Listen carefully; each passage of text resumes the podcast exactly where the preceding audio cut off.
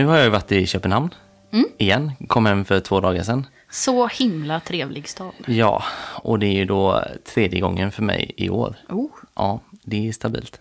Men det är alltid väldigt härligt. Så. Och det, det man gör där tycker jag det är liksom äta, dricka hela tiden. Och så kanske man kollar på någon eh, sevärdhet längs vägen, alltså mellan två barer typ. Ja. Det är väl ungefär så man jobbar då. Men jag har ju testat en del folköl på de här ställena jag har varit på. Eh, det märks att det är lite annorlunda i, eh, ja, men i Danmark och Köpenhamn mot här. Vi har varit inne lite på det innan, att, att det är så en egen klass verkligen i Sverige med folköl. Ja. Men ja, i Danmark, liksom, om det finns ett ställe med många tappar så ja, då finns det någon eller några folköl. Och det är liksom inget konstigt att beställa den så att säga. Nej. Eh, så den känslan fick man ju verkligen. Och ja, vi drack några väldigt bra. Drack från Wylam exempelvis, det Jaha. engelska. Det är ju väldigt trevligt. Det, oh. Som var 3,4 tror jag. Ja. Så att de är också lite oberoende av att det ska vara 2,8 eller 3,5. Det Ja, märker man ju. det är klart. Turning Point var lite nytt för mig. Eh, men också England. Mm. Eh, väldigt bra. Och sen drack jag en eh, citrusfolköl. Lite osäker på stilen nu, men det kändes som att det kanske var en pale ale då, med mycket citrus i. Mm. Från Mikkeller.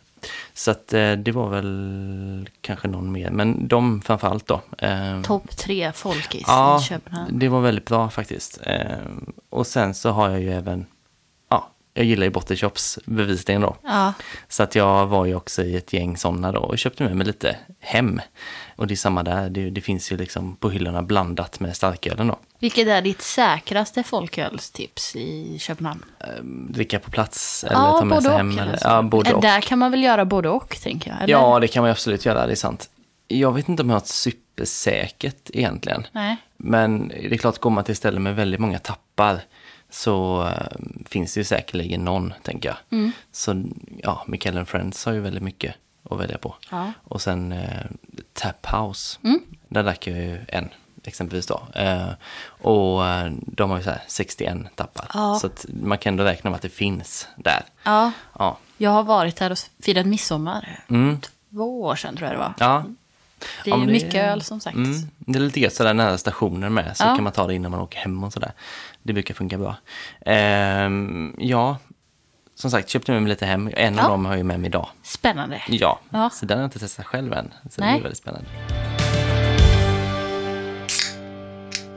Vad har vi idag? Vi har ju ett tema såklart som vi brukar ha. Ja, idag tänkte vi att vi skulle prata om eh, folköl och mat. Och eh, det är ju stort och brett. Och att vi har tänkt att vi, vi har liksom ett upplägg på det här att vi ska börja ganska brett och sen försöka smalna av det. Så att vi börjar med att försöka bena ut lite hur man ska tänka kring, eller lite vad, alltså vad vi har lärt oss. Jag kan ingenting om det här mer än vad man tänker rent smakmässigt. Och nu i veckan så har jag ändå försökt läsa på alltså, och se om eh, det man tänker ändå stämmer med vad experterna säger. Eller vad man ska säga. Så att eh, först tänker jag då att vi vi reder ut lite kring hur maten kan påverka ölen smakmässigt. Och sen tänker vi att vi pratar om lite olika ölstilar och vad de kan passa till för maträtter. Och sen efter det så pratar vi om, vi har fått lite matförslag från eh, lyssnare. Förslag på maträtter som de vill att vi ska para ihop med en öl. Så då smalnar vi av det till det. Ja, Och sen så blir det provning efter det, yes. tänker jag. Det låter väl alldeles utmärkt. Ja. Så här, generellt om eh, folköl och mat, det, här kommer ju gå att applicera även på starköl då men eftersom Ja. det här ju faktiskt är en folkölspodd så kommer vi ändå utgå i, i tips och sådär från folköl. Ja. Det känns ju superlägligt. Ja. Men det man kan säga så här inledningsvis, det tycker jag väl är att det finns inte så mycket rätt och fel egentligen. Eller det kan finnas smaker som passar bättre och sämre, men likväl så är det ju individens smakpreferenser som, som styr vad man tycker om också. Ja, men precis. Och det verkar ju vara så i, eh, om man försöker läsa vad experterna säger också, att det hand, antingen handlar det om att para ihop eh, sött med sött, eller så kan kontrasterna i sig skapa en smakupplevelse. Så att det finns egentligen inget rätt eller fel. Nej, och det, är ju, det finns ju väldigt många olika smaker och därmed också väldigt många kombinationer. Ja. Så att på ett sätt så är det ju bra att testa sig fram. Men man kanske kan få lite tips på hur man kan tänka Ja. genom att lyssna på det vi har att säga. Ja. Kanske så lite hjälp på traven då. Ja, ja, Eh, det kan man ju hoppas. Ska vi eh, börja med en ölstil helt enkelt. Och lite vad som karaktäriserar den. Vad det kan passa till lite generellt så, så går vi in på maträtterna sen då. Du har sagt att du har läst lite grann eh, kring detta nu i veckan. Eh, har du kommit fram till något särskilt sådär? Ja, men det jag har lärt mig liksom i, i korta punkter är eh, att eh, söt mat ger en beskare ölsmak. Att det påverkar ölen på det sättet. Att sötman i maten reducerar sötman i ölet och då upplevs beskan starkare. Och sen hetta är också, alltså stark mat är också en sak som förstärker beska. Och beska tänker jag är humlen i detta fallet. Mm, det är ju sant skulle jag säga. Det är ju, ja, humle kan ju upplevas väldigt fruktigt och friskt också. Men det är väl lite hur man använder den. Men eh, absolut, eh, smak är som- ju tydlig i öl. Ja, och att det är den som förstärks då liksom. På, det behöver inte vara en dålig sak, men det är den som kan förstärkas. Mm. Och sen då också att beska är den enda smaken som förstärker sig själv. Mm. Och då gav de till exempel att eh, alltså viss sallad och vissa örter som är ganska besk kan skapa en väldigt besk eh, smak i öl. Mm. Och sen så har jag också lärt mig att eh, fet och salt mat eh, reducerar beska i öl. Det är väl det. Umami som är den här eh, speciella, vad kallar man det, det sjätte smaksinnet. Ja, det säger man väl va? Ja. Ja, precis. Det är väl så här klassiskt parmesan exempelvis. Ja, eh, det ska också vara en sån sak som ökar beskan i, i öl. Ja, Så det känns som att det jag har lärt mig är att den, det mesta i matväg förstärker humlen. mm. Eller beska, den beska smaken. Det beska mesta i, i matväg förstärker humlen eller beskan. ja. Eh, ska vi gå in på eh, ölstilar? Ja, och prata lite kring dem och vad det generellt kan passa till så kommer vi in mer på specifika maträtter senare då. Jag tänker att man kanske då vill börja med pilsner slash lager. Om man buntar ihop dem lite grann, de är ju nära varandra ändå. Ja. Eh, för det känns väl ändå som en eh, ölstil, eh, alltså pilsner och lager känns väl som att det kanske är det de flesta tänker på direkt. När man ska ha det till mat. ja men verkligen. Men det är väl för att den inte är så um, smakdominerande. Liksom. Att det, den är lätt i smaken och då funkar den till det mesta i matväg. Ja, den är ju lite snäll, alltså båda stilarna. Eh, Pilsner oftast lite mer beska då, eh, från Humle. Men, men ja, det är ju två ganska snälla ölstilar så, som inte sticker iväg så mycket. Eh, jag har ju eh, kommit på att jag har två maträtter där jag känner att jag måste ha en pilsner till. Ja. Eh, Jag kan liksom inte dricka, jag kan inte dricka vatten. Det går inte. Jag kan inte dricka något Inte annat vatten. inom öl heller. Nej, precis.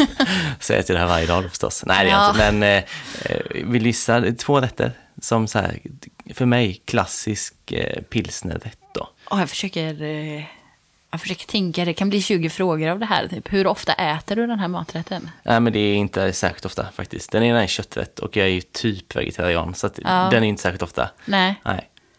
Nej, annars, nej gud, jag, jag vet inte alls. Jag tänker ju att det är alltså, lättare, lättare kötträtter, inte tunga, mastiga saker.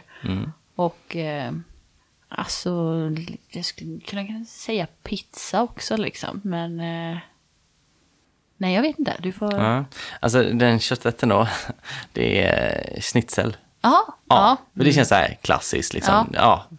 att man vill ha det. Och det, det känns väldigt rätt på något vis. Ja. Eh, och sen är det sill och potatis då. ja. Känns lite skevt med något annat tycker jag då. Eh, men det är bara så här Ja. intressant att man kanske har sådana tydliga preferenser kring vissa maträtter. Ja. Just vad man liksom vill ha för någonting. Och det är de två för mig då. Mm.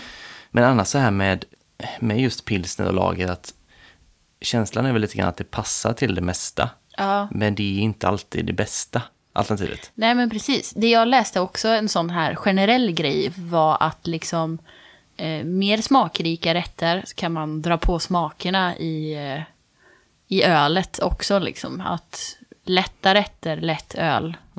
Och så tvärtom. Mm. Men sen är det ju aldrig kanske dåligt, men det kanske inte heller gör någonting till maten. En, en lager eller en pilsner. Eller kan du komma på något där det verkligen skulle skälpa hela Det kan inte förstöra någonting. Nej, det är väl lite så. Alltså, det är väl ganska säkert kort Ja. egentligen.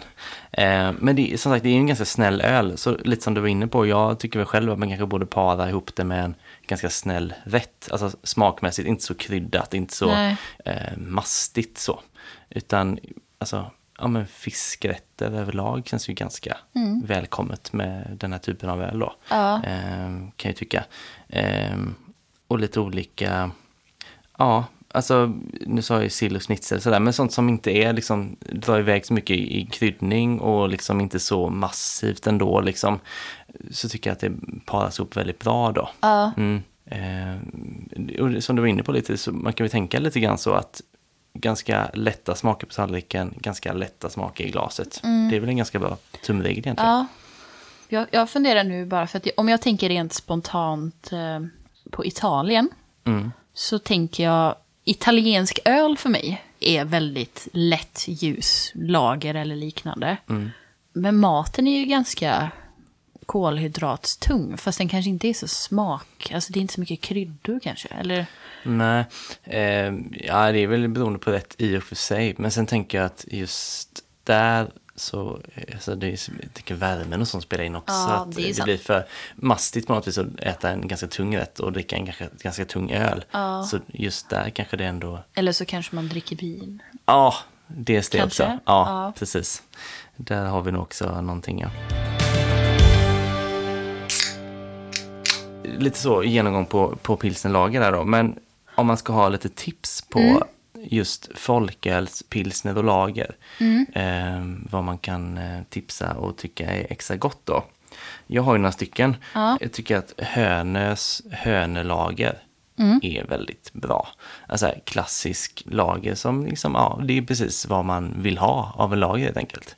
Eh, och jag vet också när jag hade folk eh, där att eh, många refererade till att det kändes som en eh, klassisk mellanöl. När det var lite mer ja, i ropet så att säga. Vilket ju kan ses som en komplimang tycker jag. Ja. Att det anses alkoholstarkare än vad det är då. Ja. Så den tycker jag man kan tipsa om. Eh, vart görs hönölager tror du? Jag skulle gissa på att den görs på Hönö. Ja, det är en sån eh, svår fråga för det är Öckerö. Är det så? ja, de sitter ihop. Ja, det Så är att, samma eh, båt, eller? Ja, det är det väl också. Men eh, jag tänker att eh, alltså, bryggeriet ligger på Öckerö. Men eh, kontor och så har de på Hönö. Så att det är ju därifrån. De har aldrig att, funderat på att byta namn. Nej, men... Eller byta lokal. Ja, Bryggerilokal. precis. Jag tänker att det inte finns så mycket bryggerilokaler ute på Öckerö Hönö. Men eh, jag tycker de kom undan där med att, eh, att faktiskt kontoret ligger på Hönö. Ja, okej. Nu Jag har varit där du. också, det är ju väldigt, eh, väldigt härligt så. Ja. Eh, sommaridyll. Ja, jag har varit på Hönö, men inte där har jag inte varit. Nej. Men väldigt fint. Eh, fin ö. Ja, verkligen. Eh, Göteborgs eh, norra skärgård är det detta då. Om man vill ha ett resetips inslängt också Ja, mitt i detta. precis. Ja. Sen har vi då, jag tänker att man, det är gött att sprida ut det här lite över Sverige så.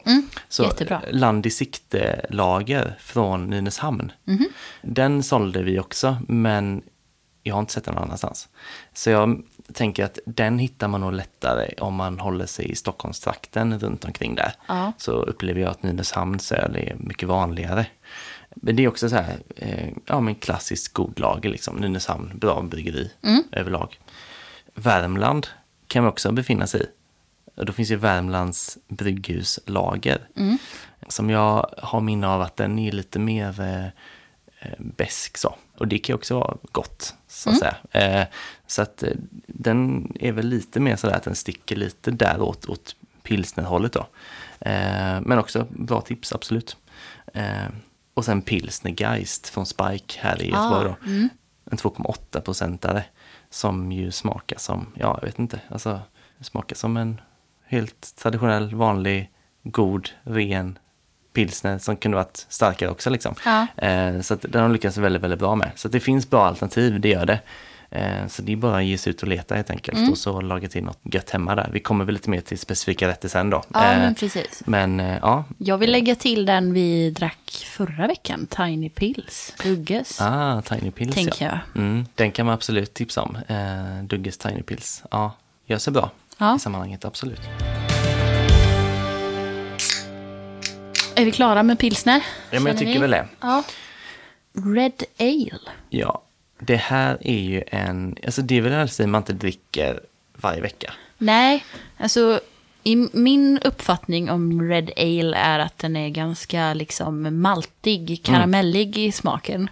Eh, och det är kanske ingenting som jag väljer. Så, eller jag tycker ju mer om surt eller mm, humlat, välhumlat. Ja.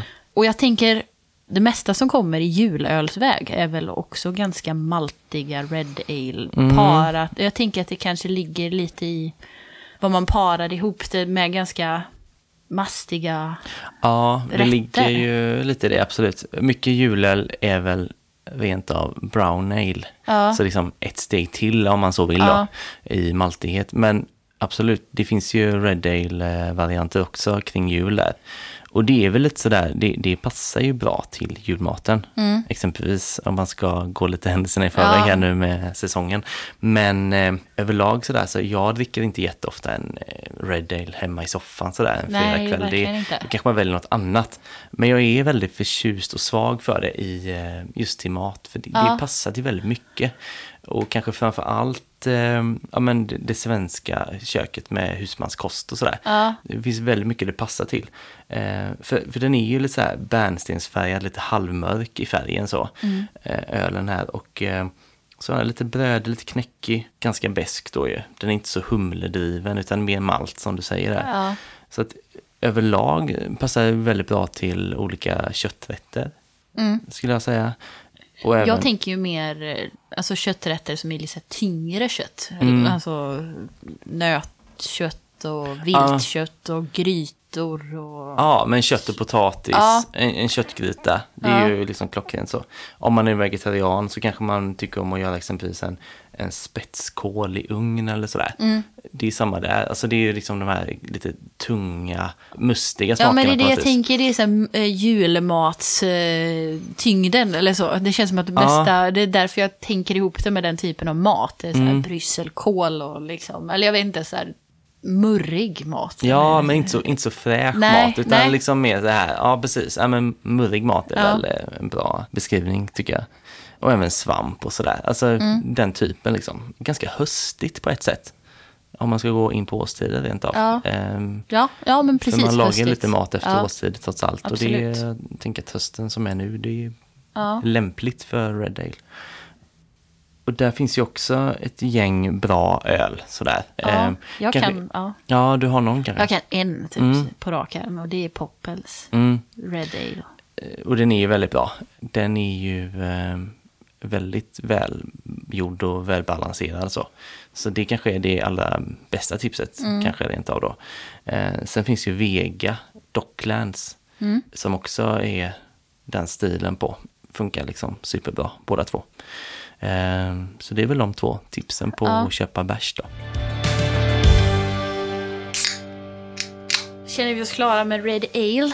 Ska vi ta en annan ölstil? Ja, det kan vi göra. Är det, är det Pale Ale då? Ja. Ja, alltså en ljus ale med tydlig humleton. Så där skiljer den ju sig från Red Alen i humlen ganska tydligt då. Men vad är skillnaden kontra en India Pale Ale?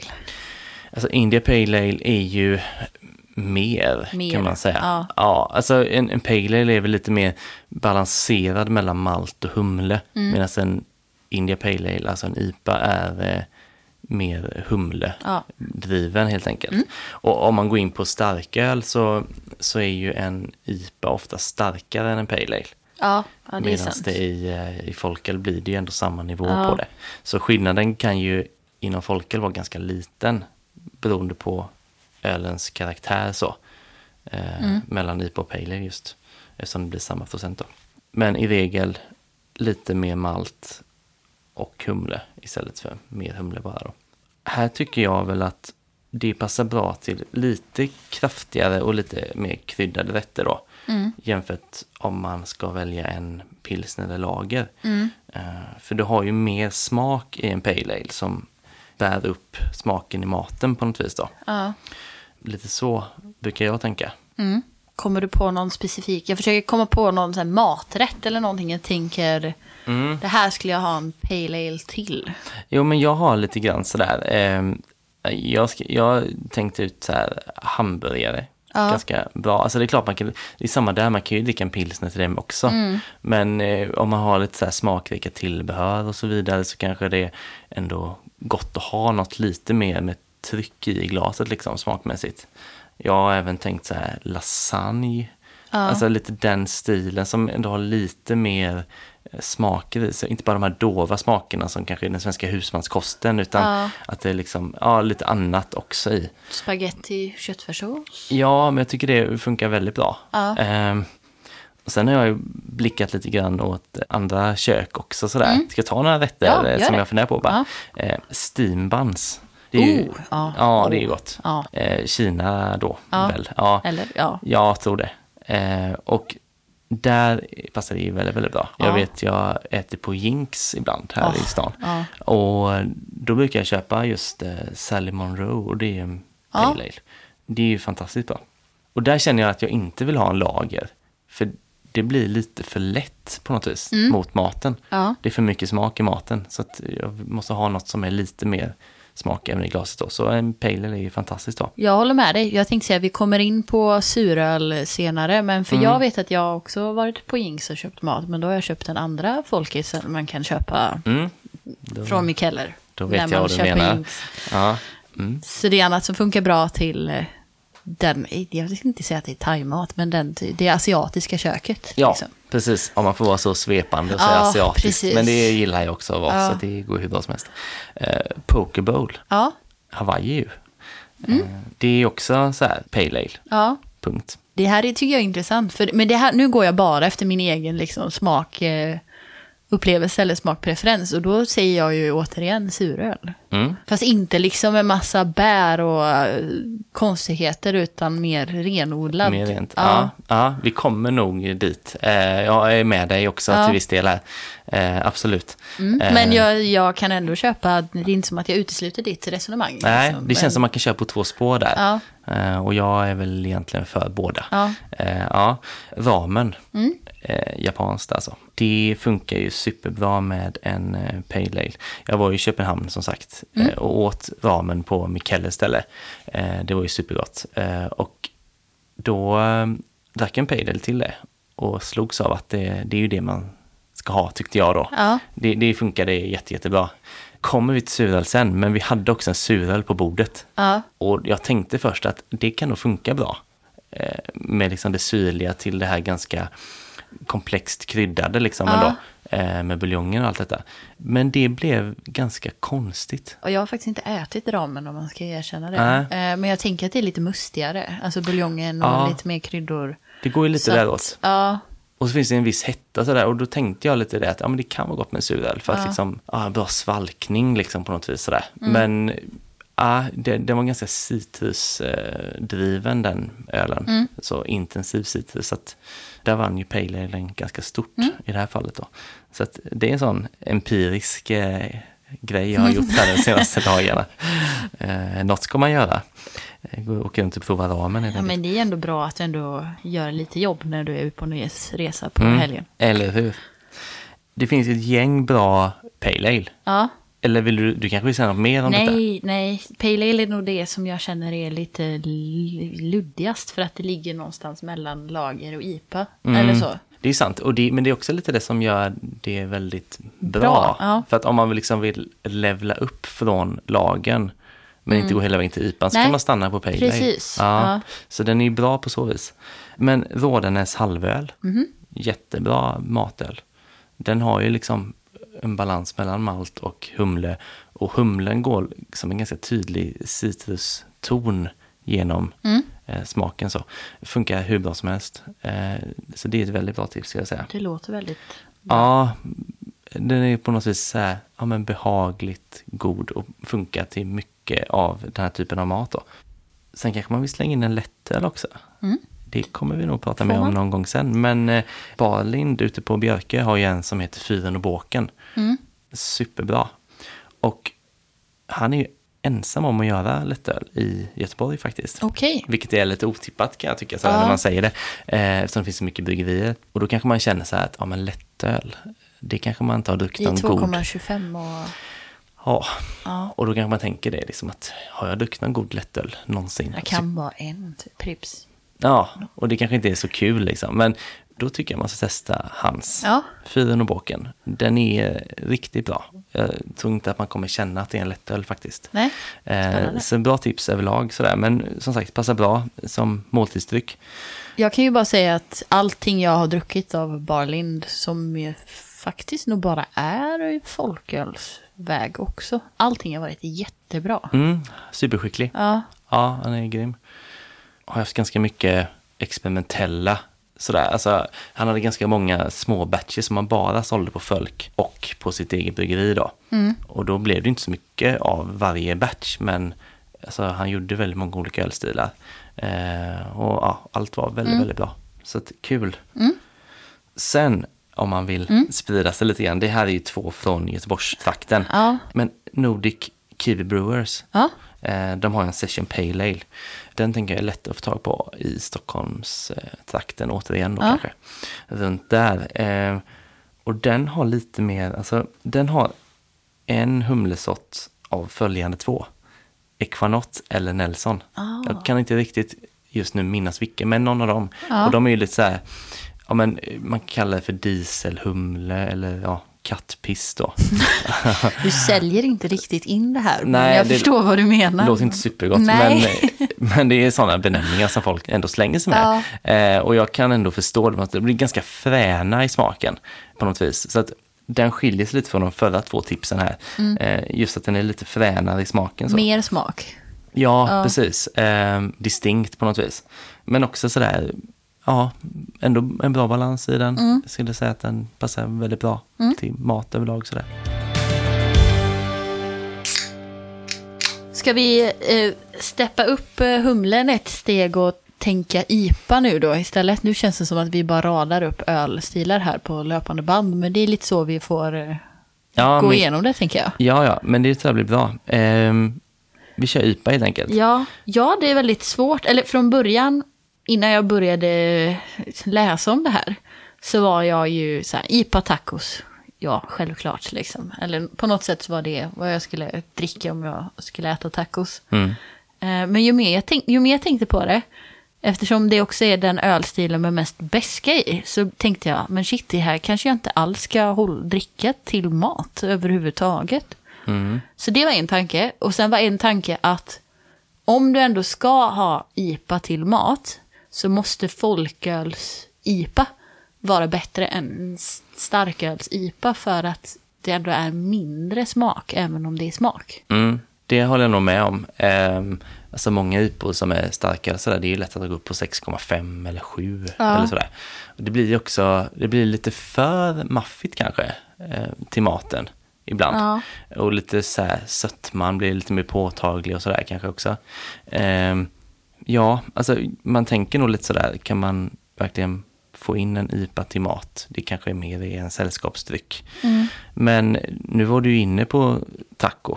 Och det är ju mitt främsta tips faktiskt. Ja. Just folköls-IPA kanske då, men alltså, det kan ju vara en hel del beska IPA, men om man väljer de som är mer åt det liksom fruktig humle-stilen, Ja. eh, New England och så vidare, då tror jag att man kan hitta ganska rätt faktiskt. Så eh, taco, kanske gärna lite mer mexikansk taco än svensk taco. Eller lite hur man gör dem också. Nu är det här Vad väldigt... tänker du men- mexikansk? men jag tänker att då kanske man tar ut svängarna lite mer med, alltså man kanske gör en guacamole, man kanske gör en salsa med både syra och hetta och sådär. Ja. I min värld så är en, alltså svennetaco gott, men kanske lite mild.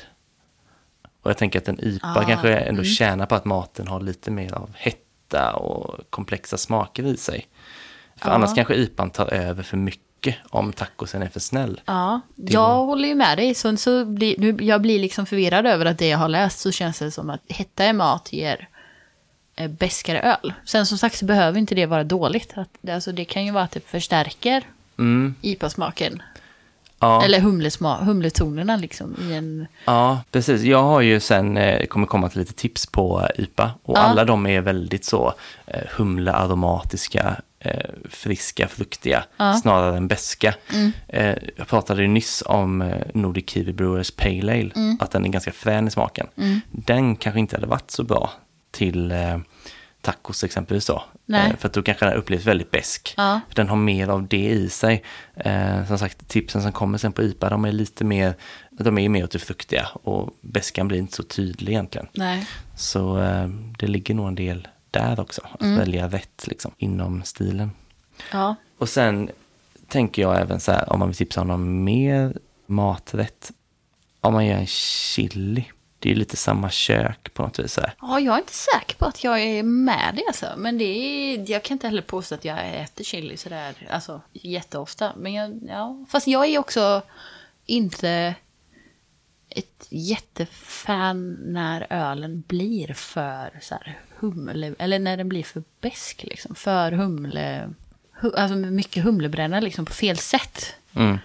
Så det är ju en egen smakpreferens. Ja, precis. Eh, Men eh, nej, jag, ja, jag vet inte. Mm. Jag skulle inte. Men jag, Nej. jag har svårt att säga någonting jag vill ha en IPA till. Ja, så- precis. Nej, det är inte helt lätt med IPAn faktiskt. Eh, Men taco, tips ett. Ja, Och sen inom parentes då, chili con och chili sin Ja. carne kanske då. Ja, och så kanske vi hålla oss där helt enkelt Ja. för IPAn just. Men de här tipsen då. Det finns ju en öl som görs av Akia brygghus, Kungsbacka, eh, som heter Put a needle on the record. Ja, alltså mycket humle, inte så mycket beska då. Den är ju bra tips. Vi har druckit i podden Brewski Lions Den. Den är ju rejält humlad. ja, det är mycket smak i... Ja, men samtidigt, väskan var ju inte påtaglig i den. Nej, nej. Så att eh, därmed att den kvalificerar sig in här då. Mm. Sen har vi eh, från Spike, Fresh Prince, ganska gräsig humle sådär. Mm. Tycker jag också funkar fint. Lervig, eh, norska Lervig, har ju Magellanic Clouds. Ja, den är fin. Den är ju liksom, ja, något mer balans i kanske än de andra jag har nämnt här. Men, men ändå liksom en, en bra humlesmak för maten. Då. Och sen Micheles eh, Stedsegrön som också heter Evergreen numera. Det är samma öl. Eh, samma där. Bra humle som väger upp för lite hetta och, och sådär i smaken. Då. Så det är väl de tipsen egentligen. Ska vi gå vidare? Yes. Suröl? Mm. Vad tänker du? Vi har ju varit inne och petat lite på det. Ja. Med eh, Exakt. Det, jag tänker att det kan vara lite svårt eftersom det är, det är mycket smaksättningar Ja. inom det, alltså frukter och bär. Så där, det kan ju vara ganska knepigt att få till då Ja. och matcha in det med någonting. Men det finns ju, du också är lite inne på det innan, att det finns ju suröl som inte är smaksatt. Mm. Som bara är liksom, ja, men lite lätt humlad kanske eh, och neutral i övrigt. Den är ju lättare. Ja, eller ganska lätta liksom citrustoner och alltså lite ja, zest. Eller vad säger man? Mm. Olika.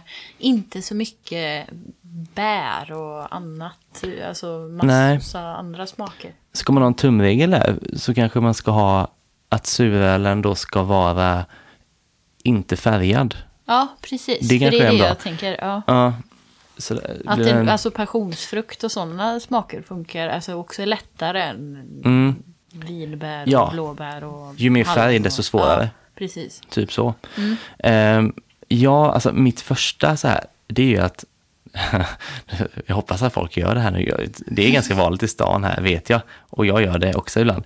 Eh, Alltså, man går och köper räkor en fredagkväll. Ja. Det låter ju lite plojigt nästan när man säger det. Gå och köpa räkor en fredagkväll, men det gör man ju väl? Eller jag gör det. Ja, jag äter ju inte skaldjur. Så Nej. Att, eh, men ja, det vi gjorde, när jag växte upp så gjorde vi, det var en sån här helg, fredag lördags eh, kvälls eh, Mm. mysgrej, så räkor. Men jag, fick ju, jag fann ju nöje i det för att jag fick ge dem till katten. Så att, Ja, jag, jag hade också kul, men Ja. ja. okej. Du gillar inte helt enkelt? Nej. Så Nej. katten är mer kulinarisk än du då i Precis, detta fall? ja. Ja. Men i alla fall, när man då äter sina räkor, då kanske man vanligtvis har eh, vitt vin till. ja, Det är ju en klassisk Mm. kombination så. Eh, men då tycker jag, då kan man ju testa med en eh, neutral suröl istället. ja, så funkar det bra. Jag håller med. Jag har också tänkt så här, fisk och skaldjur överlag. Att det Mm. hade funkat bra till, eh, ja, till suröl. Mm. Ja, jag tänker det och sen eh, sushi tänker jag också hade kunnat funka. Det skulle mycket väl kunna funka faktiskt. Eh, jag har även tänkt på ceviche, om du har ätit det någon gång. Peru. Ja, Det är ju det är liksom... koriander eller? Ja, det måste nog inte vara det. Men det är så här eh, eh, fisk som ligger marinerad i, jag tror det kallas för leche de tigre. Tigermjölk. Ja, alltså, för det är så här eh, syrligt och hett Jaha. på samma gång. Liksom. Lime, chili så. Ehm, så det tycker jag också funkar bra med, liksom, som sagt, en neutral då, suröl. Absolut. Ja. Så det, det finns ju ändå användningsområden för det, även om, som sagt, många olika smaksättningar kanske går bort, men det finns likväl saker att matcha med. Ja, Har du funderat något på en efterrätt eller sådär? alltså ja, lite fram och tillbaka. Men det är ingenting som är så klockrent att jag känner att det här... Sen så är jag ju en... Eh, om jag ska äta efterrätt så måste den typ innehålla choklad, annars tycker jag att det är en värdelös efterrätt. Ehm, och suröl och choklad, jag vet inte. Jag är, jag, är, jag är ju ett väldigt stort fan av båda. Så att jag har inga problem med att äta det ihop. Men jag vet inte om det är en kombination jag finner eh, eh, liksom att de vinner på varandra på något sätt. Den känns inte helt klockren. Eh, alltså visst, alltså choklad och alltså, hallon i glaset. Kanske. Men jag vet inte, det är ändå ja, olika. Mm. det är om man tänker sur, inte, ja precis. Ja, absolut. Man skulle kunna testa den i alla fall, men jag tänker att det är väldigt friskt i glaset Mm. då. Och lite så här, lite mastigt och sådär på tallriken. Mm. Det kan ju bli en krock, men det kan vara ett test också. Ja.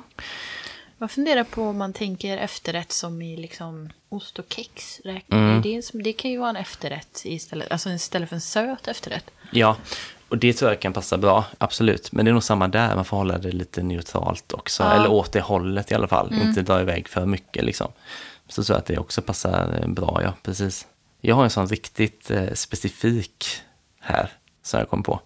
Tänk dig då att man gör en hallonpannacotta. Och så finns det då, vi har pratat om den här lakritsölen från Tempel, Ja. som du inte gillade, men som jag gillade. Det tänker jag, det måste ändå vara så här, då får man ju hallon och lakrits. Ja. Vilket ju är en erkänd kombination. Den heter ju Gaze, G-A-Z-E, den ölen då. Om man vill ha det tipset redan här nu då. Hallonpannacotta och Gaze. Jag blir sugen på att testa även om jag... Det är ingen choklad i efterrätten och det är lakrits i lakrits Mm. i surölen. Ja. eh, men bra tips alltså. Den det känns på? som att det kan eh, gynna båda. ja, för om man inte ska tänka så, så ska man kanske tänka samma på tallriken som i glaset. Ja. Alltså att man har då exempelvis en, en efterrätt som smakar passionsfrukt så kanske man ska ha det både på tallriken och i glaset för att det ska förstärka vartannat då. Eh, så kan man också tänka, Ja. skulle jag säga. De här neutrala folkölen då, Ja. två stycken framför allt skulle jag säga. Eh, All in Folks är ju väldigt god. Ja, Bräckeriet och All In. Precis. Eller är det Folk and Friends?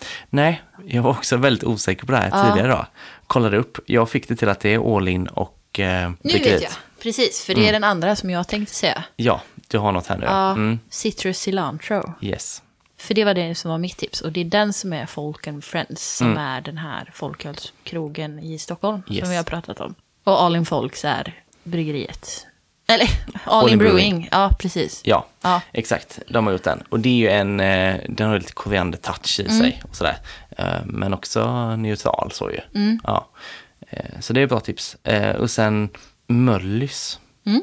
Köpte du någon Möllys på Folk? Det kan... Jag har, ja, jag har nog köpt den hos dig eller någon annanstans. Men jag har, ja, jag har köpt den.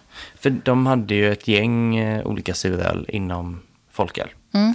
Och de hade en som var neutral som heter syrlig mosaik. Och mosaik är ju humlen då. Mm. Ja. Eh, Så den är lätt humlad så. Inte så att man egentligen märker av det som en humlig öl, men, ja, men god syra liksom i den.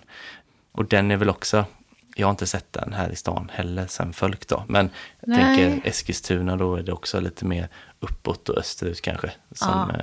Det var rätt geografiskt va? Alltså jag, inte, av någon anledning så har jag fått för mig att de är från Skåne. Men jag har verkligen ingen eh, källa Ja. på det här. Nej men det är Eskilstuna, men sen Ja. är det mest var Eskilstuna ligger då. Det är ju nästa Ja, steg att det är väl någonstans utanför Stockholm. Ja, du ser. I, I min värld. Sen Ja. kanske en stockholmare blir helt upprörd över att man säger, eller en Eskilstuna-bo blir helt upprörd över att man säger. Ja, Men det är ju liksom en tågstation på vägen från Ja, det Göteborg det. till Stockholm, är det yes. inte det? Ja. Jo men det är det säkert. Men, eh, utanför tullarna i Stockholm i alla fall. Ja. så kan vi säga. så har vi verkligen garderat oss på alla håll. Eh, ja men det är typ de tipsen va? ja. Mm. Sen finns det ju massa god suröl, men som Ja, sagt kanske lite svårare. Men just de här neutrala, och så folköl, det är klart det finns, det finns en hel uppskog av suröl i, som är lite starkare liksom. Just folköl, neutral, ja, Ja. det är nog de. Så det är de. Då tänker jag att vi kommer in på sista kategorin som då är porter slash stout. Jag har två spår här.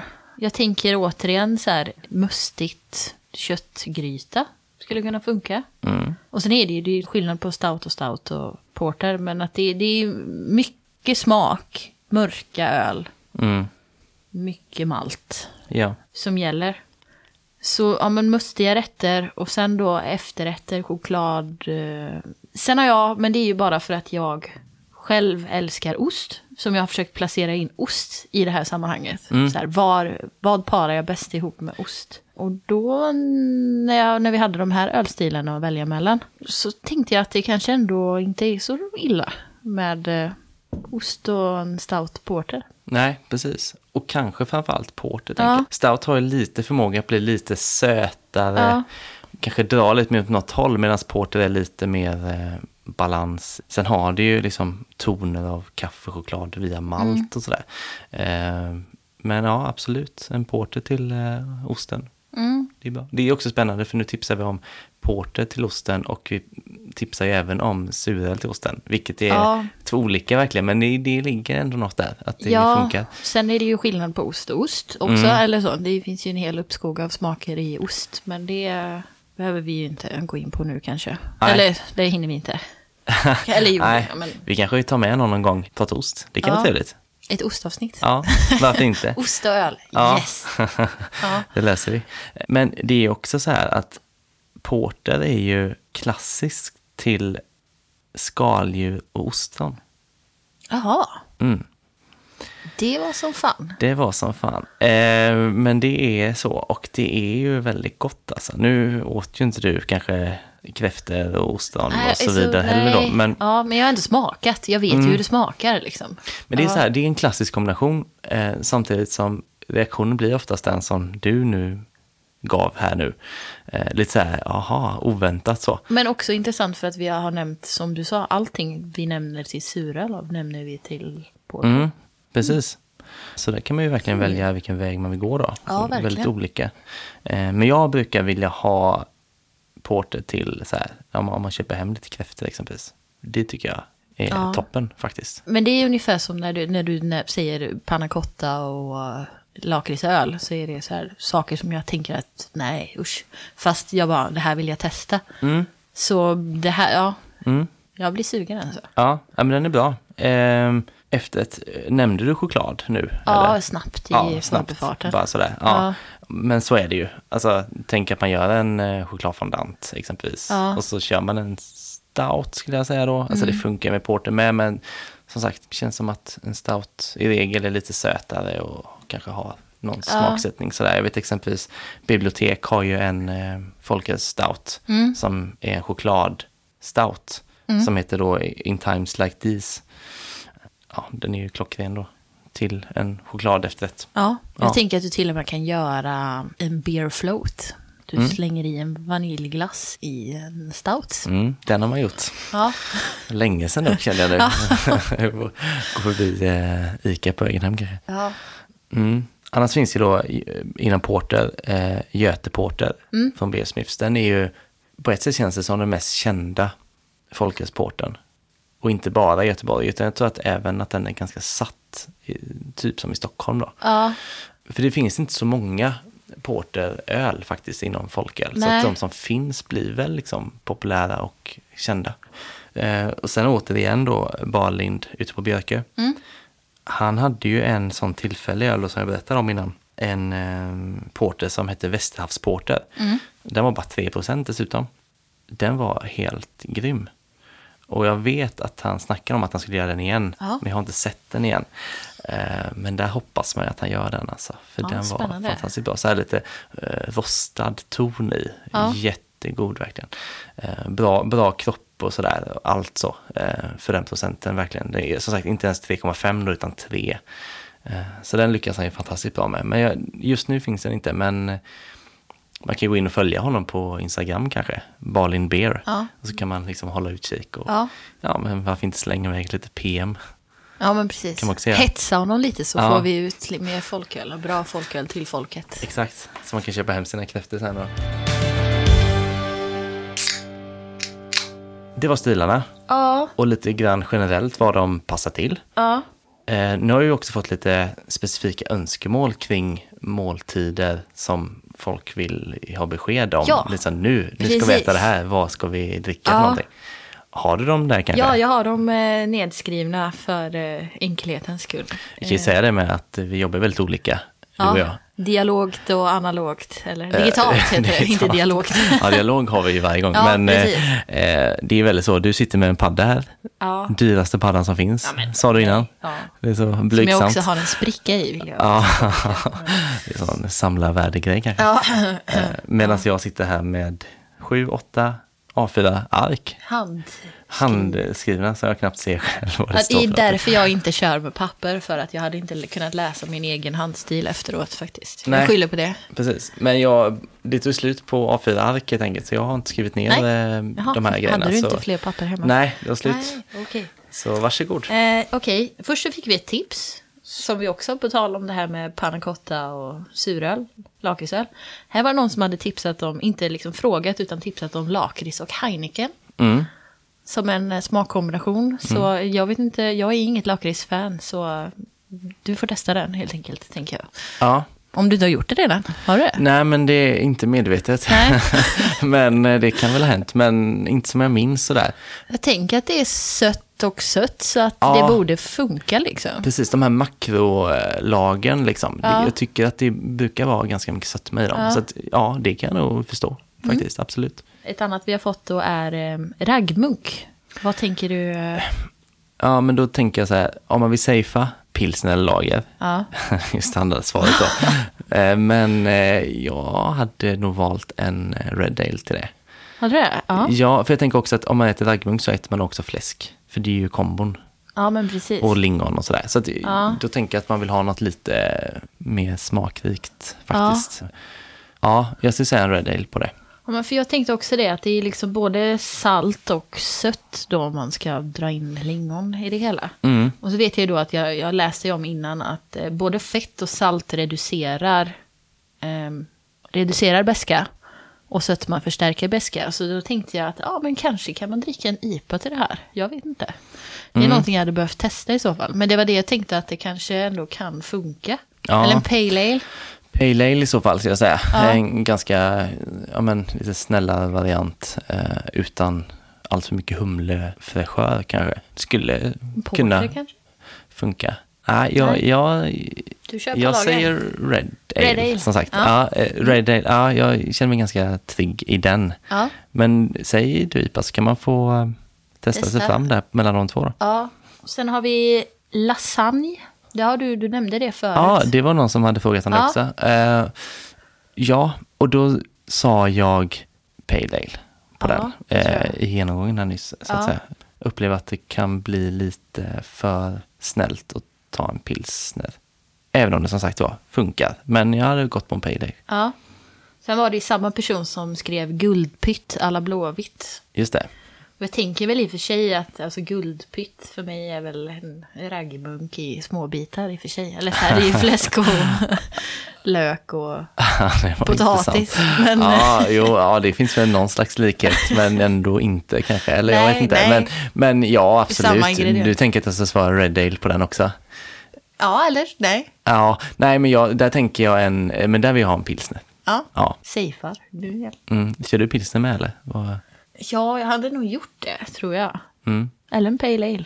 Ja, Ja. Det funkar också ska jag säga. Pilsner eller pale ale. Ja. Eh, sen har vi nästa köttbullar med potatismos och gräddsås. Mm. Vågar jag säga Red Ale? Ja. Igen. Nej men jag tänker Jo, så här, det är en men- sån klassisk husmanskosträtt som jag tänker att det passar väldigt bra till. Ja, men precis. Eh, Det här liksom murriga, mustiga smaken liksom. Ja, det var min eh, spontana tanke med. Mm. Sen har vi, men det har vi också nog nämnt lite nu, sushi var det någon som eh, frågade efter. Mm. Eh, där tänker jag att man vill ha något ganska krispigt. Ja, jag Som- tänker ju sur, eller jag tänker citrus cilantro, eller suröl tänker Ja. jag spontant att jag hade.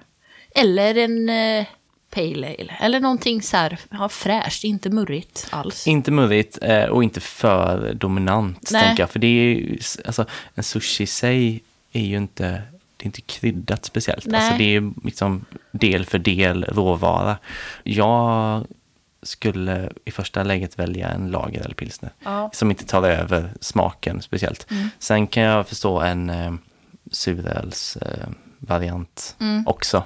Faktiskt. Eh, så det är väl något av dem egentligen, tycker jag. Ja.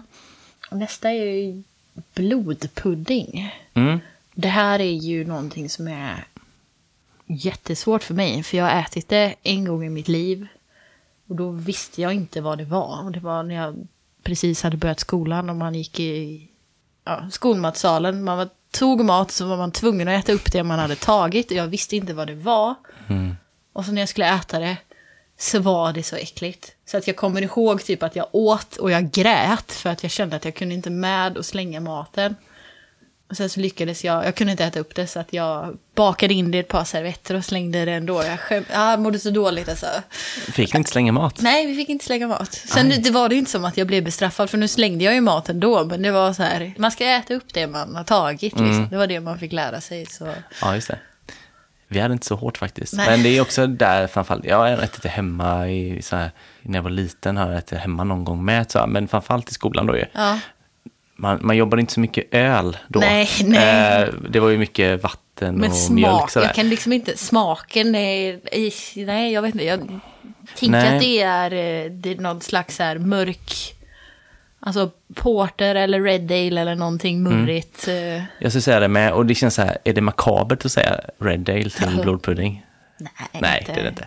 Eh, för jag kör gärna på det där också faktiskt. Eh, Porter absolut kan gå, fast det kanske blir lite för mycket smak, tänker Ja, Mm. jag. Så jag skulle nog säga att en, en Red Ale, Poppers Red Ale, eh, om man så specifik kan det då. Kör den till. Alltså, Mm. Ja. det finns en liten järnton, en smak av I järn i ölet. Jaha. Och i, rimligtvis också i eh, blodpuddingen ju, Ja. Mm. av förklarliga skäl. Då. Eh, ja, det får nog bli det alltså. Ja, då kommer vi till den eh, sista, sista förfrågan vi har fått och den är eh, korv. Mm. Den ultimata maten var kommentaren också. Ja, precis. Ja. Eh, den är ju bred ändå. Ja. Det finns ju olika sorter och sådär. Jag tänker att det beror lite på hur, eh, hur eh, mastig och hur kryddig den är. Det finns Ja. ju liksom den stilen också. Om det drar iväg lite grann i eh, ja, just kryddan och att den liksom är rejäl på något vis sådär. Så kanske man vill sträcka sig till en pale ale Mm. egentligen. För att möta upp den smaken i glaset också. Men är det mer en vanlig, alltså så här, wienerkorv eller liksom vanlig... Pilsnerkorv. Ja, men sådär, precis. Ja, men då kanske man vill ha just en pilsner. Så, eh, så det är väl lite beroende på korven då, men eh, om man landar någonstans där kan Ja. jag tycka Ja. pilsner slash pale ale. Känns väl bra va? Ja, Mm. då känns det som att vi har, alltså även om vi har pratat mycket om det här så känns det som att man är långt ifrån, eh, både långt ifrån expert och långt ifrån klar. Eller man kan ju prata och resonera hur länge som helst kring det. Eh, man kan prata hur mycket som helst, eh, men jag tror ändå att vi har så här Ja, halvt om halvt riktlinjer liksom, som man kan gå in för och, och plocka liksom, lite smak för smak och få ihop något bra. Liksom. Ja. För det är, det är spännande. Jag vet, jag gav min flickvän eh, någon gång när hon fyllde år, om det var förra året kanske, att, eh, att hon skulle få en trerätters med ölpaket, fem, bä- fem bärs faktiskt. Och då tänker jag så här, välkomst och så en till varje rätt. Och så kanske något in emellan sådär. Som du lagade? Ja, Oh. så att eh, det går ju liksom att göra en kul grej av det och försöka matcha lite grann så. Ja, Eh, ja, tips ändå. Så utgå från detta kanske Ja. och så eh, bygg därifrån. ja men absolut. Mm. Ska vi gå in på fördom? Ja, och jag tänker att det nästan eh, funkar bra där du... Du nuddade ändå på det i, i slutet där med att du hade gett din flickvän en present med att du gav henne middag och ölpaket Mm. tillsammans. För det känns som att eh, alltså, en generell fördom är väl att eh, vin är bättre än öl till mat. Mm. Precis, det, det är så det känns lite. Så här. Att det är allmänt vedertaget att, att vin passar bättre till maten. Ja. Mm. Och öl kanske är mer av en sällskapsdryck sådär. Ehm, och det märks väl lite grann tycker jag. Om, om man är på en något finare restaurang där de kanske har ett vinpaket. Så har de just ett vinpaket men de kanske för den delen inte har ett ölpaket. Det är ju ganska ovanligt skulle jag säga. Ja, Och man har ju varit på lite restauranger sådär som har varit, eh, ja men det märks att de har gått in mycket för vinet. Och så om man inte vill ha vin, alltså det vill man ju ibland, men om man inte vill ha det så, så kanske det finns liksom lite diffus öl att välja på. Så här, ja men vi har två lager och en IPA. Så. Och så får man ta något bara egentligen. Det är ju inte säkert det passar överhuvudtaget. Det känns så genomtänkt med vinet, men sen resten är liksom lämnat bara. Ja. Sen så läste jag en eh, intressant eh, på Systembolagets hemsida. Så stod det när man läste om öl och mat så har de skrivit ut att eh, öl är lättare att kombinera än vin med mat. Ja, och jag tänker att det beror på att det finns fler smaker inom öl. Ja, jag tänker också att det, det Om man är riktigt därför. vinkunnig så kan man ju säkert känna väldigt mycket nyansskillnader Ja. i olika druvor och olika årgångar och allt detta. Men överlag så känns det som att inom öl finns så många olika stilar och smaker. Mm. Så att ja, precis, det borde verkligen eh, egentligen vara lättare att matcha ja, in det Precis. mer specifikt så. Men kan man känna lite också att det har varit så en längre tid och att det fortfarande är lite så att vin ändå är lite finare Ja. än öl. Och om det då är lite av en finare restaurang så är det det man satsar på. Ja, jag håller med dig. Mm. Och om det är en, eh, om de satsar på öl till så känns det som att då är det lite mer eh, rustikt. Det är inte så fint i kanten. Nej, man säger så. Nej men precis. Eh, så jag håller med dig. Ja. Sen har det väl blivit kanske, upplever att det kan vara att det har blivit lite bättre ändå på fler restauranger. Att man faktiskt kan Mm. Ja. få till en bra ölmatchning också. Men det är ju fortfarande lätt sådär att det, ja, eh, om man vill dricka öl och så frågar man liksom kanske så här, ja men vad har du som kan passa? Så då, f- Ja. det blir en pilsner. Man blir ju 100 oftast lite besviken. Eller Ja, lite som eh, Bengt Frithiofsson exempelvis på Nyhetsmorgon. Eh, om man ska matcha till eh, mat. Ja. Om man ska matcha till en asiatisk rätt, ja men då tipsar han om Chang lager. Ja, alltså tänker hundra gånger hundra. eh, Så. ja, det känns som att det, är, ja, det läggs inte så mycket möda på det kanske, utan man... det är säkert. Eller safe, man safear med, alltså nu har vi ändå sagt typ lager till, att det funkar till det mesta Mm. liksom. Så att man kör säkra kort. Ja, och man kan ju stanna där. Ja. Men som sagt, det går ju att utveckla det vidare. Ja, så. Det, jag tror det kommer komma mer och mer. Ja, hoppas det. Ja, så att, alltså, som det är nu så känns det som att den här fördomen att vin gör sig bäst till mat och att det är den, så folk tänker. Så tror jag att det är nu. Men jag tror också att det kommer att svänga och jämna ut sig lite grann i alla fall. Sen om det blir 50-50 mellan vin och öl, så där, det vet jag inte. Men det känns som det kommer ändå vägas upp. Det tror jag. Öl kommer ju väldigt starkt eh, framåt. Liksom. Ja. Så det kommer komma in även på så här finare ställen så att säga. Jag kan tänka mig att det kan handla om eh, fokus på så närproducerat eller lokalproducerat. Det är mycket lättare att hitta lokalproducerad öl än vin. Precis. Till exempel. Så det kan bli lite av en USP så. Ja, Ciceron heter det va? När man är ölkunnig Ja. istället för sommelier. Ja, precis. precis. Fler ciceroner Precis. blir det nog så att säga. Ja. Det om det kanske. Ska vi eh, helt enkelt testa lite öl? ja, Ja, vi går och hämtar. yes. Yes, ska vi eh, börja med eh, min öl? Som är en ölstil vi faktiskt inte har tagit upp idag heller. Veteöl från Vapnö gårdsbryggeri. Mm. Ölen heter Svea. Ja, Vapnö är väl mest kända för mjölk i min, eller som ett mejeri Just det. I min, eh, i min värld. De är från Halmstad, tror jag. Mm. Kan säga kanske att vi tog inte upp veteöl för att det finns inte så mycket veteöl, Nej, upplever exakt. vi inom folköl. Så det Eh. kändes lite så här, ah, svårt att tipsa om vad man ska köpa och sådär. Så Ja. att, eh, det är ju gott i sig. Ja, Ja. Och för verkligen så. Det är svårt att hitta. Och sen, men nu när jag har läst en del då. Det är många som, när de tipsar om typ thaimat till exempel. Så var veteöl ett sånt Mm. exempel på som de tyckte, föreslog var bra till. Ja, Eh, jag tycker också att det är gott i taco. ja, Faktiskt, ja men det funkar till mycket bra. Alltså jag tänker att det är som lite, alltså lite mer smak än en pilsner men inte så mycket som en pale ale kanske. Nej, precis. Eh, jag körde ju ett, i och för sig starköl då, men eh, likväl, eh, ett veteölstest förra hösten. Jaha, Typ tio olika. Det är ju mycket gluten då. ja verkligen. Men det gick bra. Eh, ja, det var spännande. Det finns mycket nyanser i det sådär. Det blir Ja. spännande att se vad den här eh, Ja, smakar. men så jag, säga. såg, jag var på folkölets exkursion i söndags. Inte så himla långt bort. Men jag var på Ica i Fokus i Gårda Mm. igen. För det var ett tag sedan jag var där och kollade vad de hade. Och då hittade jag denna här. Och så tänkte jag, det är roligt. Det är det verkligen. Eh, är den 3,5? Yes, Ja. det är den. Den är ju så här väldigt, eh, den är ju väldigt gul. Väldigt grumlig. Det är inte alltid de är så här grumliga. Nej. Vet jag faktiskt. Men eh, den här är ju, ser ju lite IPA-lik ut kan jag tycka. Ja, den luktar väldigt mycket. Ja, doftar väldigt friskt så. Mm. Alltså det känns ju som en väldigt bra matöl. Känner jag Ja. rent spontant. Alltså. Det gör det. Jag tycker att den var väldigt bra. Jag vet när när jag hade folk så försökte jag liksom driva på lite att folk, eller att folk, att bryggerierna skulle göra just veteöl. Mm. För det, dels folk frågade efter det och sen tyckte jag själv att det var gott. Eh, Så ren egoistisk Mm. aspekt också då. Men just att, som sagt, det finns inte mycket av det. Nej. Eh, Men jag tycker att den här var väldigt bra. Och blindtestmässigt eh, och gissa alkoholhalten så är det inte helt lätt att säga att den är 3,5. faktiskt. Mm. Verkligen inte. Men den, den smakar, den har lite det här stalliga, höga, Ja, korn och vete. ja, går lite, alltså inte supermycket åt jänka, alltså det gamla tuggummit då. Nej.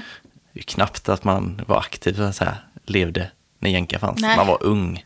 Men eh, det är likväl någon slags parameter kan jag tycka. Alltså, jag tror folk ändå har koll på det. Ja. Tigerbalsam också, går lite så. Asså, Ja. du och din kattpiss och diesel och tigerbalsam. Du säljer inte in saker. Ja, det, saker man vill dricka. Nej. Ja. Men eh, ja, kanske. Ja, men lite så. Men den har lite det i sig, fast det är många sorter som har mer av det i sig, som är veteöl tycker jag. Eh, Väldigt Ja. bra balans det här. Jag tyckte den var jättebra. Ja, jag tycker den var toppen faktiskt. Har inte sett den sådär värst många gånger faktiskt, kan jag inte påstå. Så inte alltså helt... jag har bara eh, druckit deras eh, IPA förut. Och DIPA. Eh, vilket jag tyckte har varit väldigt bra. Mm. Så. Men inte testat någon av deras folköl tidigare. Men det här var, jag är ju mer än nöjd alltså. Ja, precis. Det, är också, det kan man nästan se på eh, flaskan här med eh, etiketten. Att Ja. Det är klassiskt bryggeri, trygga smaker, traditionella Ja. stilar. Eh, och uppenbarligen gör de det väldigt bra. Ja, och jag tror också att de har eh, ganska mycket så här hållbarhetstänk i sitt bryggeri. Och jag tror, alltså bryggeriet och mejeriet ligger ju, det är ju samma, liksom, samma gård. Just vad man ska säga.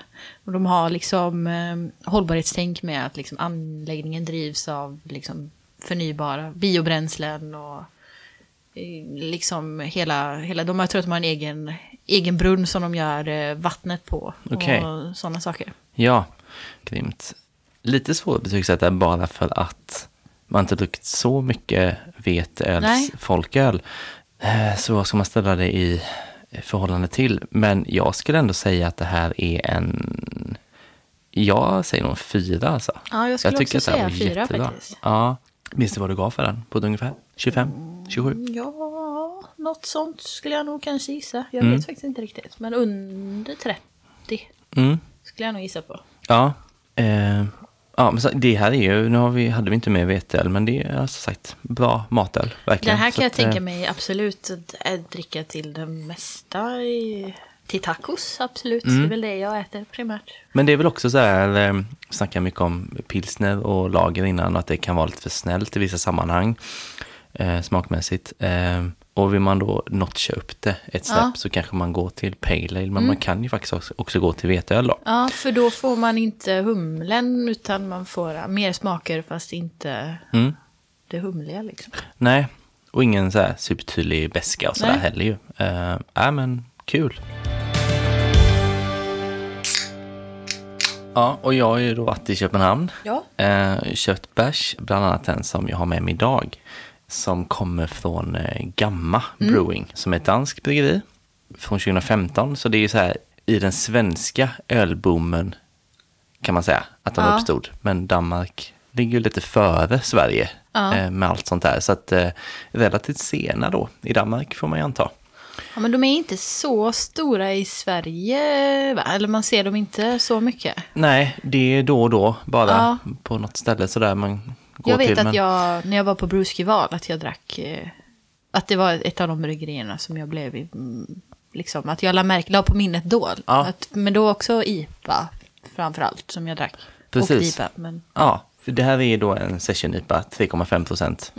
Ja, session är ju att det är svagare. Mm. Ja, kan vi bara precis. nämna. Och, alltså nu är inte folköl samma grej i Danmark, men svenska bryggerier som skriver session-IPA på sina folköl, det säger ju sig självt Ja. lite egentligen att det är alltid ju session. precis. Eh, så vissa skriver ut och vissa skriver inte ut det. Men den heter The Plug, alltså P-L-U-G. Och visst ser det ut som att det är mycket kablar och grejer på Mm. Ja, det, är- ja, etiketterna? precis. De är så här, vad heter det, inverterade negativ bild, tror jag. Ja, Det är därför de... eh, ja. Ja, bilden är in- inverterad, liksom. Ja. Negativ. kan jag ingenting om. Men det, det, du kan det. Vi får så- lägga upp en bild på den här sen. Så Ja, det måste vi göra. Att folk förstår vad vi pratar om. Det känns det som vi Absolut. svamlar lite. Ehm, 3,5. Hur Eh, är det, en, är det, en, det är en långburk? Är det en 44? Ja, den är 44 är den. Mm. Precis. Eh, jag tycker den är väldigt snygg sådär. Mm, jag vet jag verkligen. skickade en bild på dig. På dig. mig. Nej. till dig. till dig på dig. Nej men till dig. Eh, när jag var i Köpenhamn och köpte den och så skrev jag, med tanke på att vi valde samma en gång tidigare, Ja. Mm. vi köpte Pang Pang båda två, så skrev jag det. Jag tar med den här, ta med inte den. Ta inte med samma. Nej. precis. Men eh, ja, den är snygg. Jag köpte den på Crate, Alltså, eh, aldrig... Norrebro. Det är en alltså, öl och vinyl. Oh, nice. Jo, men jag har varit där. Ja, Är det nära Mikael and Friends? ja jättenära. Ja. Det är jag har köpt vinyl där, men inte, Nej, inte öl. inte öl. Oj, skumt. Men Ja, eh, eh, jag har varit utanför ganska många gånger. Men det har inte funkat med öppettiderna. Så det var Nej. faktiskt första gången jag var inne. Eh, men det var jättehärligt ju. Eh, så där är den köpt. Så att det kostar så här eh, 50 danska. Vilket är typ 75 svenska. Ja. Så att, ja. Men det får det ju vara värt helt enkelt. Det är ju superspännande. Ja, vi, alltså den, Alltså den luktar ju himmelskt. Men Mm. om jag ska vara, och nu är det här med beskrivningar igen. Men för mig luktar den ju typ eh, Proviva eller någonting. Alltså den luktar ju bara frukt eller Ja. nektar. det är väldigt mycket frukt. Ja, Skål då. skål. Mm. Den var jättegod. Den var jättegod. Den är ju väldigt, väldigt ljus. Ja. Och humlesorten är ju så här citramosaik, Mm. Idaho. Eh, och det är ju väldigt fruktig humle Ja. så. Så det är ju det den bygger på. Så att ja, ja det var väldigt gott. Det var jättegott. Ja. För den har ju trots allt en, en eh, kropp också. Det är inte Ja. bara humle och sen dör det ut, utan den Nej. Mm. sitter kvar, smaken är verkligen bra. Det är nog bland de bästa eh, IPA-ölen som jag har druckit inom Ja, folköl. verkligen. Jag blir så tyst för att jag... För att det var så gott. Mm. Typ. Verkligen. Man provar mycket öl där man ändå är så här, ja det var väl gott men eh, lägger inte liksom någon större... Man kommer inte lägga det på minnet på det sättet. Men det här var, alltså båda de här två som jag druckit idag var... Ja, väldigt bra. Väldigt och det, bra. det har ju mycket att göra med fylligheten, eh, oftast inom, inom folköl sådär. Framförallt tycker jag, liksom, att får man till fylligheten och en smak som håller i sig eh, så är det oftast väldigt bra. Det har ju båda de här gjort. Vad sätter man för betyg på en sån här? Jag kommer inte ihåg vad jag satte på eh, Lions den, den Bruski Mm. IPan som... För den var jag också väldigt imponerad av. Ja. Men den ligger ju där uppe, absolut. Jag hade velat jämföra dem båda två bredvid varandra. Mm. För att kunna höra. Men jag skulle nog säga 4,5 alltså. ja, jag upplever ju att Lions den är ytterligare lite grann fokus på humlen. Ja. Och att det liksom är ännu mer intensivt med humlen. Mm. Kanske lite mer balans i den här. Ja, för jag, jag gillar ju de här mer snälla, rundare Mm. iporna liksom. Precis. Ja, alltså jag kommer nog också sätta 4,5. Det var väldigt, väldigt bra. Och jag är just nu ganska glad att jag har en till hemma Ja. faktiskt. För det priset borde den ju inte vara annat än bra i och för sig. Men, Nej, man tycker ju det, men det vet man aldrig. Nej, Ja. jag tar två. Gött. Eh, så ja, åk till eh, Crate helt Ja. enkelt och köp detta. Köp Det börjar bli dags för lite festivaler nu ju. Mm. Det blir ju några helger framöver helt enkelt. eh, Ja. För mig i alla fall, kanske även för dig. Precis. Ja. Dagen efter att det här släpps, Ja. det här avsnittet, så är det ju dags för GSBF, alltså Great Swedish Beer Festival. Mm, I Malmö. Ja, som vi har pratat om lite grann några gånger. Mm. Så när man hör det här, om man lyssnar på fredag när det släpps, så har man då ja, en liten stund på sig att köpa biljett och ta sig till Malmö helt enkelt. Ja. Eh, svenska bryggerier, ett hundratal stycken olika. ja, Blir nog väldigt bra. det blir nog jättebra. Ja, och det ska vi ju både du och jag. Ja, Eh, så då kan man ju säga hej om man det vill vore det. jättekul. Ja, Ja. faktiskt. Eh, så kan vi gå på gemensam eh, folkölsjakt Ja. helt enkelt och försöka kräva fram en folköl någonstans. Jag har ändå sett några, men inte, jag har inte studerat sådär supernoga än så länge. Men det finns ändå några stycken på fatlistan som har Ja, det är så. Mm. Ja, jag har faktiskt inte kollat alls. Men vad kul. Det finns ju en glädje i det också, eller så, att, eh, att bara... Bara ramla in. Ja, Mm. sen jag får ju hundra öl, eller hundra bryggerier. Jag tror att det är minst två öl från varje bryggeri. Hur ska man hinna med allt? Det kommer man inte göra. Nej. Helt enkelt. Nej. Nej, Nej. Eh, men det är den helgen. Och sen helgen därpå, Ja. då är vi tillbaka i Göteborg igen. Eh, Yes. Och då är det All In Beer Fest. Ja, det är alltid roligt. Mm, det är nog min favoritfestival faktiskt i Sverige. Jag tycker den är bra. Eh, bra det, det är gött häng på något vis. Ja. Och sen är det väldigt, alltså det är bra bredd på bryggerierna. Det är ju d- svenskt, danskt, norskt, engelskt, amerikanskt, eh, ryskt och tyskt i år med såg Ja. jag nu. Eh, så det är, det är väldigt blandat och liksom väldigt bra kvalitet på allt möjligt. Och där har jag druckit folköl tidigare vet jag. Mm, ja, det har jag med. Mm. Så jag misstänker att det kommer komma någonting där också. Och där har de ju två öl per pass då. Eh, och jag har i alla fall köpt till fredag kväll då. Kommer jag gå runt där inne. Jag tänker att jag ska gå på lördagen, Mm. lördag kväll. Om Jag har inte köpt någon biljett än. Nej, Men, eh, bra, då sprider vi ut oss. ja, men precis. Ja. Täcker vårt folköls eh, letande. Exakt. Nej, men det Ja. blir nog en del öl annars. Det blir jättebra. Alltså jag har ju bott så nära Eriksberg, Eriksbergshallen det. innan. Nu när du har flyttat Eh, därifrån. Ja, jag har bott så nära. Men eh, ja, det är fortfarande ganska nära. Ja. Det är över älven mest. Eh, så det blir toppen. Vad kommer vi prata om nästa gång tror du? Har du koll på det? Alltså nu har vi ju pratat eh, finöl ganska mycket tänkte jag säga. Om man ska dela in det i finöl och Ja. fulöl. Makro och mikro hur som helst Ja. kan man ju lätt dela in det i. Eh, Så att om vi ska ha ett... Alltså jag känner att jag inte har avhandlat eh, standardsortimentet. Jag tänker ja, makrolager typ. Mm. Är väl det främst. Alltså öl från de stora bryggerierna. Mm. Det låter bra. Jag tänker att då kan man också gå in lite grann på ja, att vi kallar det fulöl och det har ju liksom ett epitet att det är lite sämre. Ja. Eh, spännande att testa lite grann. För Ja. det, det är så länge sedan på något vis som man gick in för att dricka den typen av öl. Så man har eh, kanske inte riktigt helt rättvis koll på vad det egentligen smakar. Får jag önska en öl? Eller antingen, vi måste ha en öl på provningen. Antingen tar du med den eller så tar jag med den. Men vi måste ha den här Tingsryd-ölen som Mm. Ja. vi har pratat om. Jag går ner till Mariaplan och Ja. köper in den. Det är bra. Ja, jag fick faktiskt bild från eh, Hannes som klipper podden. Ja, Det kanske du fick med för vi har en gemensam grupp där. Ja, just det. Då Ja. satt han och drack eh, Tingsryd Ja. någonstans. Så att eh, det sprider sig. Eh, nej, okej, men den får vara med. Det, det känns som en sån man bara kan köpa i sexpack. Då får du dricka tre stycken. nej gud. Ja, det blir fyllepodden. Ja, det. Nej, men, ja, eh, ja, men vi får tag i en, det tycker jag. ja, det gör vi. Och så testar lite olika och pratar om, eh, ja, som sagt, mikro och makro. Eh, det kan bli väldigt bra. Mm. Ja. Ehm, och sen så har vi en grej till va, som vi skulle vilja bara ta upp sådär. Ja, Och det är en grej som vi har registrerat oss på. Ja. kan man säga. Du är lite mer insatt i det här än vad jag Ja. eftersom du sköter allt det, vad heter det, administrativa Ja, kring den här podden. det är ju så. Gillar att ha kontrollen. Eh, men eh, det finns en grej som heter, eh, kallas för Patreon. Ja. Och vi har ju registrerat oss där på deras hemsida som då är patreon.com. P-A-T-R-E-O-N.com.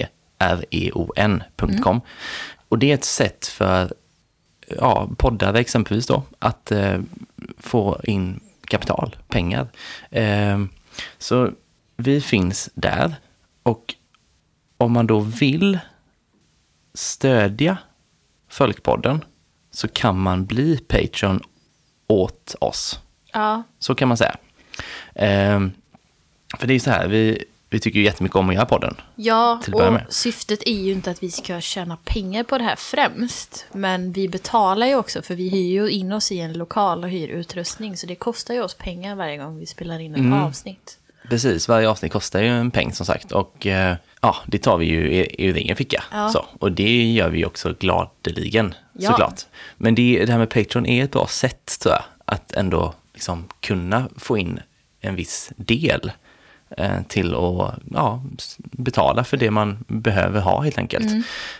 Så att om man då som lyssnare känner att man vill vara med och bidra och stötta så kan man gå in på patreon.com. Jag säger återigen p-a-t-r-e-o-n.com. E Inte helt lätt Nej, ord sådär. nej. Och så söker man på Folkpodden och klickar in på våran ja, profil kan man väl säga där då.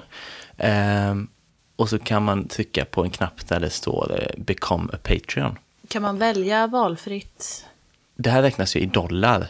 Så vi har satt en eh, nedre gräns till en dollar per månad, vilket då är 10 spänn cirka.